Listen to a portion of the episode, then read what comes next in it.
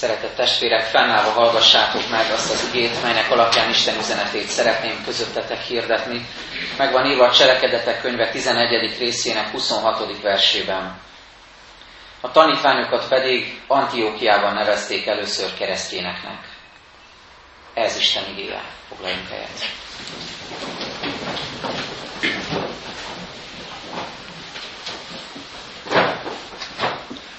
Körülbelül 25 évvel ezelőtt a családunkkal a Gyimesi Csángóknál jártunk, és nagyon elevenen él bennem még mindig ez az emlék. Visszaemlékszem arra, hogy kamaszként, hogy Gyimes középlokon milyen kultúrsokkok értek, hogy milyen különbségek voltak az ő életmódjuk, világlátásuk és a milyen között. Ők katolikusok voltak, mi reformátusok, nagyon nehéz volt több óra vagy több nap telt el, mire ráálltam a az ízes beszédükre, hogy megértsem, hogy, hogy mit mondanak, és aztán még nehezebb volt a gondolkodásmódjukra is ráállni. Tehát nagyon sok különbség volt, de ami, ami nagyon élénken él bennem, hogy nem volt kérdés, hogy mi egyek vagyunk. Nem volt kérdés, hogy ők is magyarok, mi is magyarok vagyunk, ők is Krisztus hívők, mi is Krisztus hívők vagyunk. Befogadtak az otthonukba, a szívükbe. Nem volt kérdés az egység és olyan jó erre visszagondolni, és olyan jó megélni azokat a pillanatokat, azokat a helyzeteket, amikor nem kérdés az egység, amikor nem kérdés, hogy két ember, mondjuk egy házas párnak a tagjai egyet tudnak lenni, amikor nem kérdés, hogy egy családnak a tagjai, egy gyülekezetnek a tagjai sok különbség ellenére egyek tudnak lenni. Nagyon hálásak lehetünk ezekért az alkalmakért. És ugyanígy hálás vagyok az elmúlt hétvégért, amikor Kumadarason, Tiszaigaron is ugyanezt éltem át, hogy bár sok minden van, ami különbség közöttünk, például, hogy ők sokkal lassabban énekelnek, mint mi, és egyéb különbségek is vannak, de igazából nem ez számít, hanem az, hogy, hogy Krisztusban egyek tudunk lenni, és ez az, ami összeköt bennünket. És mindezt azért is mondtam el, ahogy az imában is erre utaltam, mert ma van a Magyar Református Egység napja, több helyen nagyobb rendezvények is vannak, határokon túl, túl is, és hálát adunk azért, hogy hogy nem választanak el bennünket határok, hanem inkább arról beszélhetünk, és azért adhatunk hálát, hogy, hogy mi az, ami összeköt bennünket, mi az, amiben egyek tudunk lenni. És ennek kapcsán ezt az igét, a tegnap és a mai már a rendelt igét olvasva újra átélhetjük, hogy, hogy mi az a, leglényegesebb dolog, ami összeköt bennünket, hogyan lesz Krisztus számunkra az egységnek nem csak a szimbóluma, hanem igazából megtestesítője és ajándékozója. És ezért Szeretném, hogyha ma erről tudnánk közösen gondolkozni. Amikor látunk egy gyülekezetet, látunk a kereszténység korai állapotában egy, egy olyan gyülekezetet, olyan közösséget, akik szorványban élnek, kevesen vannak, kisebbségben vannak, és mégis nagyon áldott módon egyek tudnak lenni az Úrral és egymással. Hiszen eltelt 2000 év, és tulajdonképpen más értelemben véve, de ma is igaz, hogy a kereszténység szorványban van, szét vagyunk szórva a világban, kevesebben vagyunk, mint azok, akik nem hisznek Krisztusban, és ebben a kisebbségi létben és szorványlétben mégis, vagy talán éppen ezért átélhetjük az egységet igazán Krisztussal és egymással. Ráadásul szembesülhetünk azzal is, ezt az igét olvasva, hogy az evangélium terjedése érdekében Isten megengedi az üldöztetést, ahogyan ma is, akkor is, 2000 éve is, és mindig megengedi a nélkülözést, a szétszóratást, a krízis helyzeteket, a nyomorúságot az ő népe életében. Mert különös kegyelméből ezeket a helyzeteket használja fel igazán arra az Úr, hogy valami ébredést, valami újat, valami megújulást, megmozdulást hozzon. Szóval amikor ma ránézünk erre a világra, és látjuk ebben a szétszórtságunkat és az erkölcsi válságot sok tekintetben a világban, akkor ne kedvetlenedjünk el, hanem inkább reménykedjünk abban, hogy valami új fog következni, és Isten felhasznál minket is ebben az ébredésben, az evangélizálásban. Ugyanakkor azt is látom, hogy a mai közbeszédet, a politikai beszédet, és sokszor sajnos a vallási párbeszédet is az a megközelítés uralja, hogy miben különbözünk egymástól. És olyan jó volt ezt az igét olvasni, és az egységről ebben a szellemiségben gondolkozni, hogy mi, mi figyelhetünk arra, hogy, hogy mi az, ami összeköt. Hogy ne azt nézzük, hogy mi különbség liturgiában, teológiai látásban, az épületek kinézetében, eh, az országainkban, a stílusban, a lelkiségben, a történelmi beágyazottságban. Ne erre nézzünk, hogy mi az, ami különbség, hanem fókuszáljunk most arra az ige alapján, a lélek segítségével, hogy mi az, ami összeköt bennünket. Három felől közelítünk az ige alapján az egység felé. Az egyik az lesz, hogy mit jelent számunkra az egység a Krisztusi erőben. Hogyan ad erőt mindannyiunknak Jézus Krisztus, és ez hogyan eredményez egységet. Aztán, hogy hogyan látjuk az egységet a szolgálatban, és végül pedig a harmadik témánk az lesz, hogy egység a névben, Jézus nevében.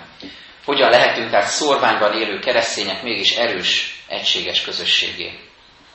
Az első kérdés felvetés tehát az, hogy mit jelent számunkra az egység a Krisztusi erőben. Ugyanis ezt olvastuk a 21. versben, hogy az Úr keze velük volt, úgyhogy sokan hittek és tértek meg az Úrhoz. Nagyon megfogott engem ez a kifejezés, hogy az, Úr keze. A Bibliában tudjuk és olvassuk, hogy számos antropomorfizmussal van megjelenítve Isten, sőt saját magát is felruházza ilyenekkel az Úristen, de parancsolatban olvassuk, hogy, hogy ne csinálj magadnak faragott képet, tehát ne ábrázold ki az Istenséget, ne imád és ne tiszteld, de a Szentírásban lélek szerint Isten mégis érthetővé teszi saját magát, úgyhogy ezeket a kifejezéseket használja. Például azt mondja, hogy Isten szemei, vagy azt mondja, az én szemeim követnek, kísérnek benneteket, nézlek, látlak benneteket, vagy Isten lépked az ő népe előtt, kíséri az ő népét, vezeti az ő népét. Vagy azt olvassuk, és így térjünk rá erre az igére is, hogy,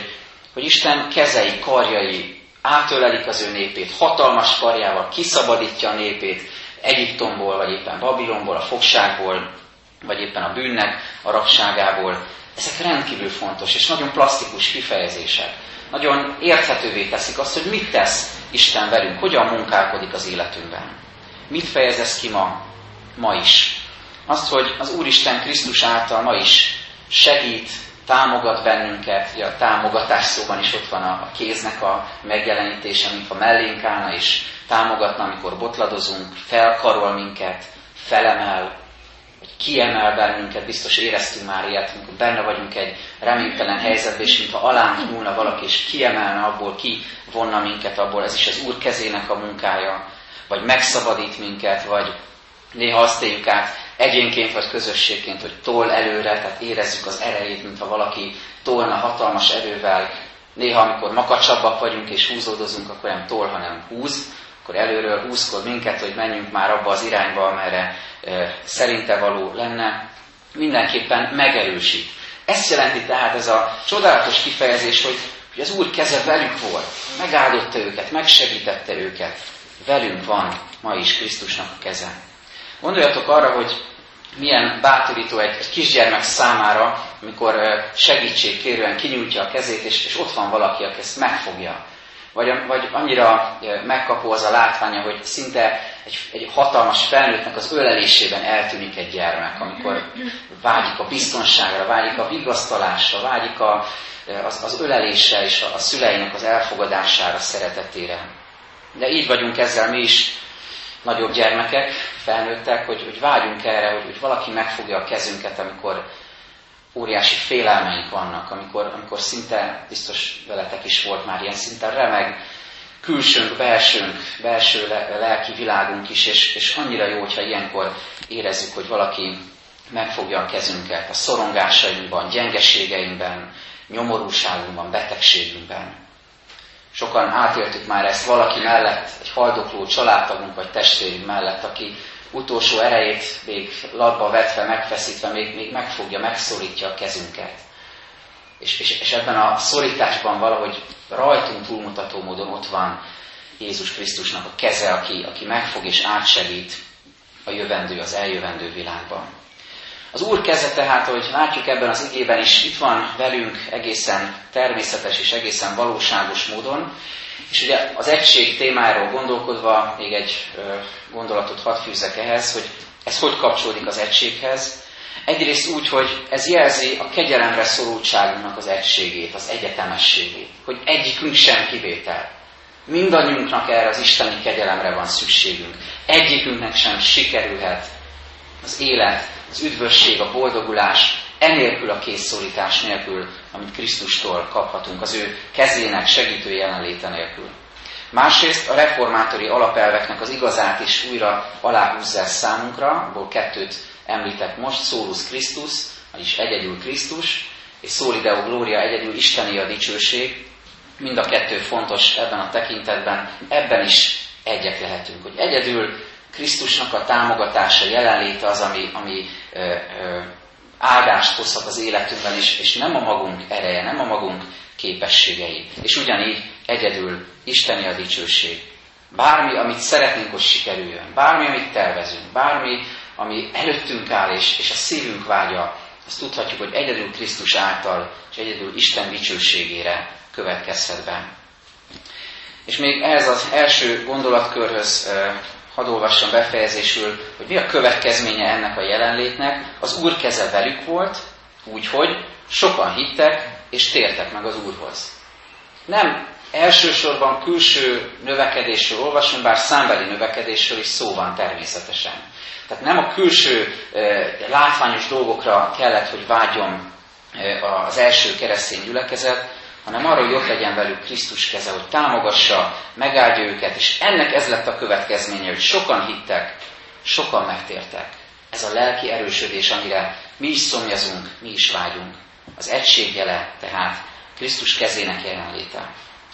A második gondolatkör az a szolgálatról szól, az egység megtapasztalása a szolgálatban. Azt olvastuk a 29. versben, hogy a tanítványok pedig valamennyien elhatározták, hogy az szerint, amint kinek-kinek módjában áll, valami segítséget küldenek a Júdeában lakó testvéreknek. Eljön egy lélektől átitatott ember, aki a profétálás lelki ajándékát bírja, és ezt az üzenetet kapja az Úrtól, hogy éhínség lesz ezen a vidéken. És mi az első, ami eszébe jut a gyülekezetnek? Nem az, hogy mi lesz velünk, ha elég bennünket ez az éhínség. Nem azon gondolkoznak, hogy vajon rajtunk ki fog segíteni, vajon hogyan fogjuk menedzselni ezt a helyzetet, vajon milyen tartalékokat kéne felhalmozni, hogy ne, nehogy baj legyen. Nem, nem magukra gondolnak elsőre, hanem a szolgálat lelkületével azokra a testvérekre, akiket először fog elérni az éhínség, akik nélkülük elveszettek lennének, akik, akik talán már ott vannak egészen a veszély közelében, ő rájuk gondolnak, és azt olvassuk, hogy elhatározták, egy nagyon erős döntést hoznak, elhatározták, hogy kinek-kinek, ahogyan módjában áll, segíteni fognak, valamilyen segítséget küldenek, konkrét, kézzelfogható segítséget. Ráadásul érdekes az eredeti szöveg, ugyanis a diakónia szót használja a segítségként fordított szó alatt az eredeti görög, és ugye ez arra hívja fel a figyelmet, hogy itt valami konkrét szolgálatról van szó, nem csak valami elméletiről. Nagyon szép ezt látni, hogy, hogy az Isten népe nem csak akkor kell, hogy, hogy megmozduljon, amikor nagy teológiai kérdésekről kell filozofálgatni, vagy hitvallást kell szövegezni, mert ez is a, az első keresztények feladata volt, az első pár század feladata. Hanem amikor egészen konkrét feladatról van szó. Éhes testvéreink vannak, és rajtuk segítenünk kell. Akkor megindul a szívük, összefognak, összezárnak, és kinek-kinek, ahogy módjában áll, elindul és segítséget ad. Azon gondolkoztam testvéreim, magamat is beleértve, és sok élményt eszembe jutatott ezzel kapcsolatban az Úr, hogy milyen sokszor találunk kifogást arra, hogyha valamilyen szolgálatot el kéne vállalni, hogy azt mi miért nem fogjuk elvállalni. Milyen könnyen eszünkbe jutnak kifogások, amikor Isten ránk bízna valamilyen feladatot, vagy a családban, a gyülekezetben, a munkahelyünkön, bármilyen terén az életünknek jönne valamilyen feladat.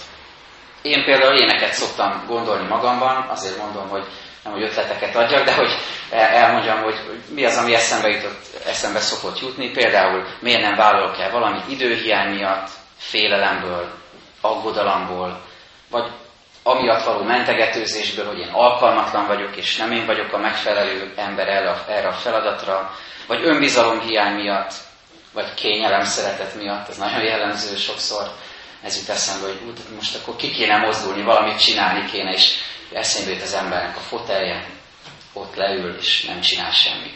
Ezek, ezek a, a jellemző dolgok, amik eszünkbe juthatnak, hogyha valamit el kéne vállalni, valamit meg kéne tenni. Azonban van egy, nem rossz hírem, de, de, de van egy igazság a Bibliának, sok jó hír mellett ez az igazsága is van, hogy, hogy, hogy a Biblia nem beszél arról, hogy, hogy felmentést kapnánk a szolgálat alól. Tehát olyasmiről nem olvasunk, hogy Isten azt mondaná, hogyha én mondjuk kifogásaimmal jelentkezek, hogy rendben van, gyermekem, látom neked, ez nem megy, ülj le, majd más megcsinálja helyetted. Lesznek még ott elegen, majd, majd mások szolgálnak helyetted. Nem olvasunk felmentő ítéletet a szolgálat tekintetében, hogy bizonyos emberekhez vonatkozik, másokra nem, hanem a keresztények közösségében mindenkire vonatkozik Istennek a hívása, indítása, inspirációja. Nem olvasunk ilyesmiről. Emlékszem, amikor egyetemisták lettünk, vagy mielőtt egyetemisták lettünk, el kellett menni a szerintem Budakeszire valahol alkalmassági vizsgára a katonasághoz, hogy alkalmasak vagyunk-e, alkalmasnak bizonyultam, de aztán ugye az egyetemet el kell kezdeni, így nem lettem végül katona. De voltak, akik azzal a nagy széles mosolyol és örömmel jöttek ki onnan, hogy alkalmatlanok lettünk. Hát ez nagyon jó. Tehát ők annak örültek, hogy ők megkapták a pecsétet, hogy ők alkalmatlanok. És erről az jutott eszembe, hogy, hogy néha mi, mi mintha ennek örülnénk jobban. Hogyha kiderül, hogy én alkalmatlan vagyok erre, akkor ezt nem kell csinálnom. Felmentem magam, hát én megkaptam a pecsétet, tessék nézni. Én ezt nem, nem kell, hogy csináljam, mert alkalmatlan vagyok rá.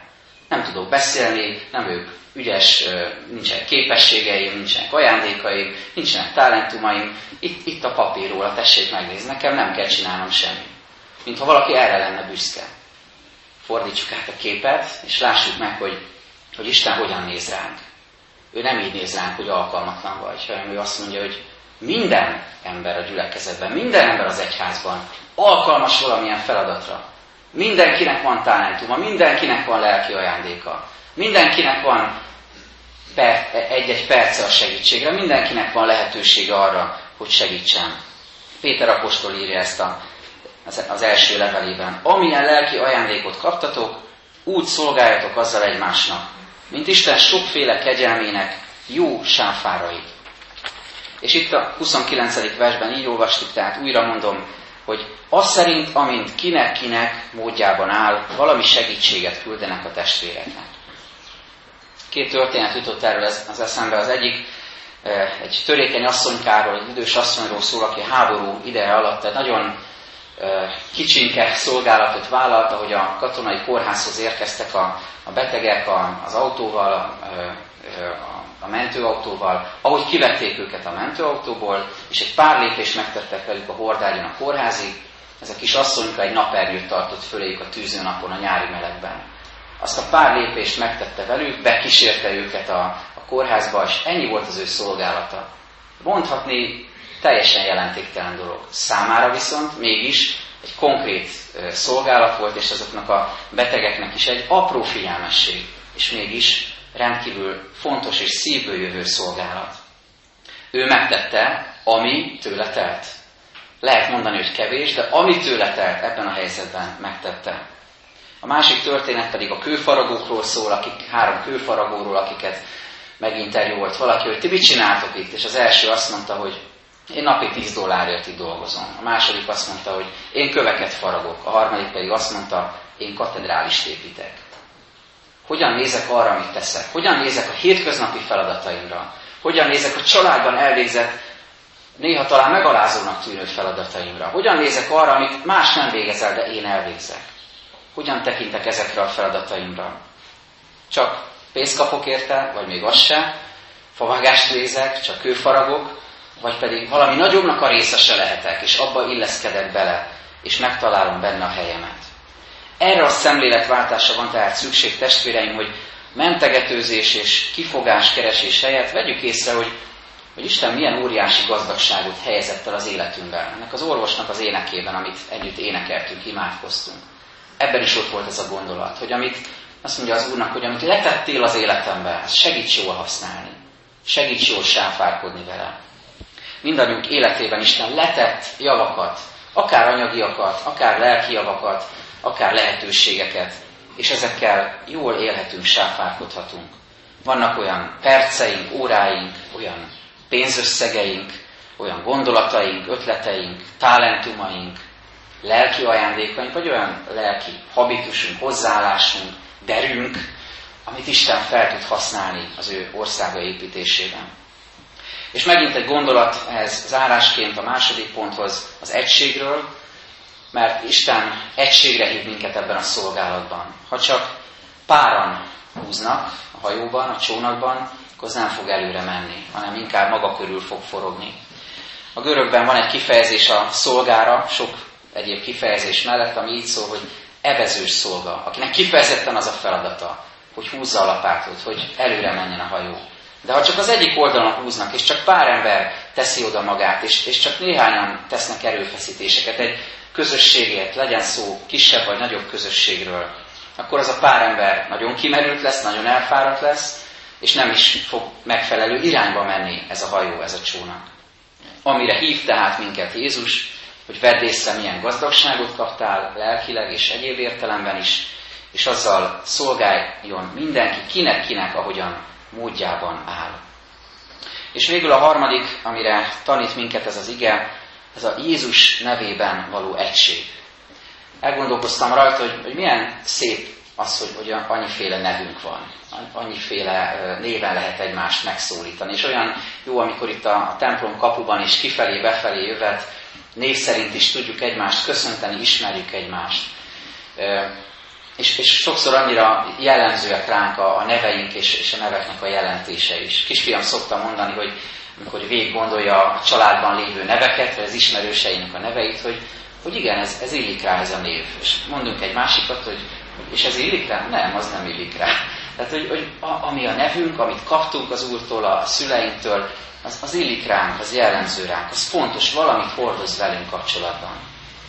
De az igazi mélyegységet az hozza meg közöttünk, hogyha a legszentebb névnek, Jézus nevének az egységében tudunk létezni és tudunk szolgálni itt a gyülekezetben is. Hogyha Jézus Krisztus neve köt össze bennünket. A Heidelbergi KT-ban van egy kérdés felelet, ami éppen erre vonatkozik. Miért hívnak téged Krisztusról kereszténynek? Hiszen a Krisztiános szó az ezt jelenti, hogy Krisztusi ember. Olyan ember, aki Krisztust követi. És így szól a válasz, azért, mert hitáltal Krisztusnak tagja, és így az ő felkenetésének részese vagyok a végre, és itt jön a három válasz, hogy nevéről én is vallást tegyek, ez a keresztény ember profétai tisztsége, hogy hirdesse az igét az életével is. Kettő, magamat élő hála áldozatként nekiadjam. Ez a főpapi tisztség, az áldozathozatalnak a tisztsége. A harmadik, a bűn és az ördög ellen ez életben szabad lelkiismerettel harcolja, és azután ővel együtt minden teremmény felett örökké uralkodjam. Ez pedig a királyi tisztség, a, a bűn elleni harc és a Krisztussal való uralkodásnak a, a feladata, szolgálata. Hogyha mi Krisztus hívők vagyunk, krisztiánoszok vagyunk, ilyen emberek vagyunk, akik Krisztus követjük, akkor ebben a három tisztségben, szolgálatban járunk. És akkor olyanok vagyunk, mint annak idején ott Antiókiában a keresztény eleink, testvéreink, akikről azt olvassuk, hogy ott nevezték először keresztényeknek a Krisztus tanítványait. Elgondolkoztam ezen, hogy nem lett volna illendőbb az, most idézőjelbe téve mondom így, illendőbb az, ha valami szentebb városban történik meg ez. Egy olyan kiválasztott hely, mint Jeruzsálem, vagy éppen Názáret, vagy Betlehem, ahol Jézus született, vagy nevelkedett, vagy ahol keresztre feszítették. Miért pont éppen Antiókiában, a szíriai Antiókiában? Azért, mert itt olyan jeleket látunk, amik egyértelműek arra nézve, hogy itt Krisztusi emberek élnek. Mit látunk velük kapcsolatban? Hadd fejezzem be ezzel, hogy mitől lettek ők keresztények, amiről ezt a nevet is megkapták. Az ő nevében éltek. Számukra Jézus neve volt az elsődleges. Őt mutatták fel, nem csak hivatkoztak Jézus nevére, nem csak névleges keresztények voltak, hanem az ő nevében élő keresztények voltak. A második, hogy hirdették az evangéliumot, és ezt megtérések követték. Jelek és csodák. Egyértelmű jelek és következmények. És a harmadik ugyanilyen fontos, hiszen a hit halott cselekedetek nélkül, hogy Krisztus szeretetével konkrét szolgálatot végeztek. Segítettek a bajba jutottakon. Az életük Isten tiszteletével hozták közelebb az embereket Krisztushoz. Vagyis nem csak névleg voltak keresztények, hanem névben, Jézus nevében. Összefoglalva tehát az egység napján gondoljunk erre, hogy egységet kapunk Krisztus erejében, az Úr keze velünk van a mindennapokban, egységet kapunk a szolgálatban, kiki tehetsége, adottságai szerint vegyen ebben részt, és egységet kapunk Jézus nevében, akiről ezt mondja Pálapostól a Krisztus hogy Jézus nevére minden tér meghajoljon, mennyeieké, földieké és föld alattiaké, és minden nyelv vallja, hogy Jézus Krisztus Úr az Atya Isten dicsőségére. Amen. Csöndesedjünk el magunkban, és vigyük Isten elé imáinkat, gondolatainkat, kérdéseinket.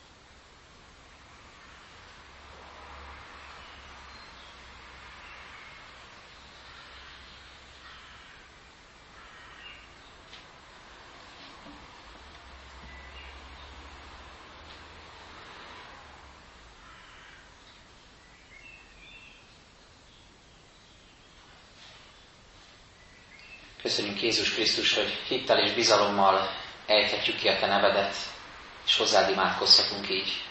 És köszönjük, hogy nem csak egy egyszerű kéttagú név, amit kimondunk, hanem Te vagy a mi szabadítónk és megváltunk.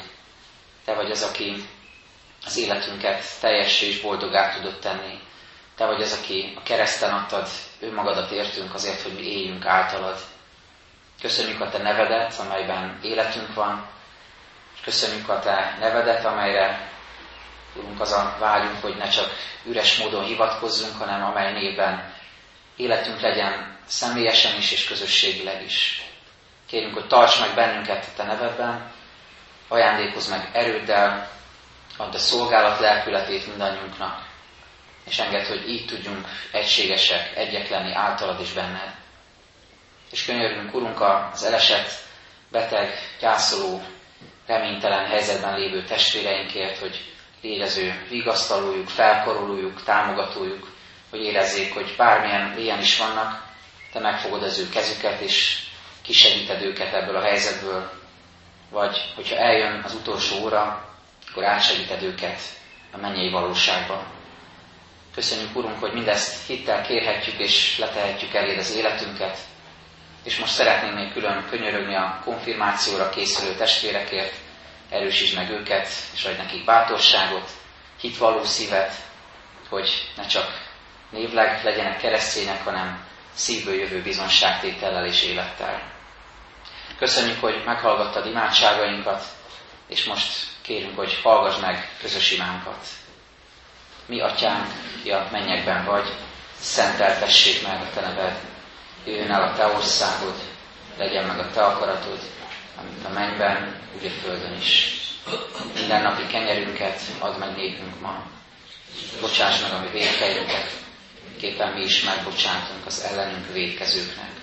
És ne vigy minket kísértésbe, de szabadíts meg minket a gonosztól, mert Tiéd az ország, a hatalom és a dicsőség mind örökké. Ámen. Fennállva énekeljük nemzeti imádságot.